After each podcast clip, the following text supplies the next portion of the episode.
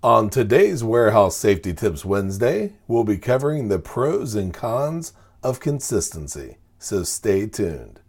Welcome to Warehouse Safety Tips. You can find the show notes to each episode, links to information mentioned on the podcast, the social media platforms we're on, and anything else related to the podcast at warehousesafetytips.com. Now, if you're a seasoned podcast listener, this podcast is going to be different from most you listen to. It's based around exactly what the name implies warehouse safety tips. And since the people in this industry are busy, we know that time is money and each episode will be as short and to the point as possible. And now, with all of that out of the way, let's get to the podcast. The great Benjamin Franklin is quoted as saying, Energy and persistence conquer all things. There are two components to that statement energy and persistence. Let's break them down individually. Simply stated, energy is action. Many times you'll hear people say knowledge is power, but it's really only half true. Knowledge is only powerful when applied. And what is the application of something? Action or energy. Persistence can be likened to consistency.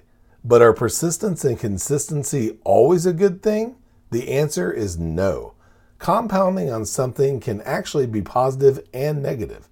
In his book, The Slight Edge, Jeff Olson states it doesn't seem to make a difference at the time, but compounded by time makes all the difference in the world.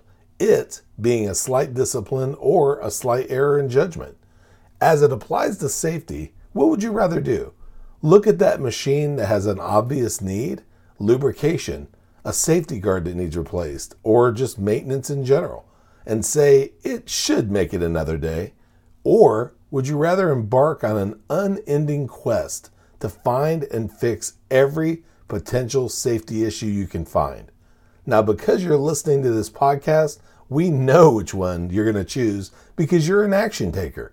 Compounding money will make you rich, but compounding safety pays awesome dividends too. Before moving on, here's a word from one of our sponsors.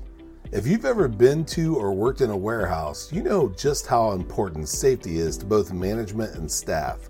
It's almost impossible to go 10 steps without seeing safety tape, angles, signs, and or safety products. It's these items that show us how to be safe and avoid danger in the workplace. And if you're looking for the best products to make this happen, look no further than Mighty Line. Mighty Line floor signs and floor markings offer the best industrial products out there. We're proud to have Mighty Line as the official floor sign and floor marking company for the Warehouse Safety Tips podcast and site. Go to mightylinetape.com forward slash safety tips to request a sample pack of their incredible safety signs and floor markings.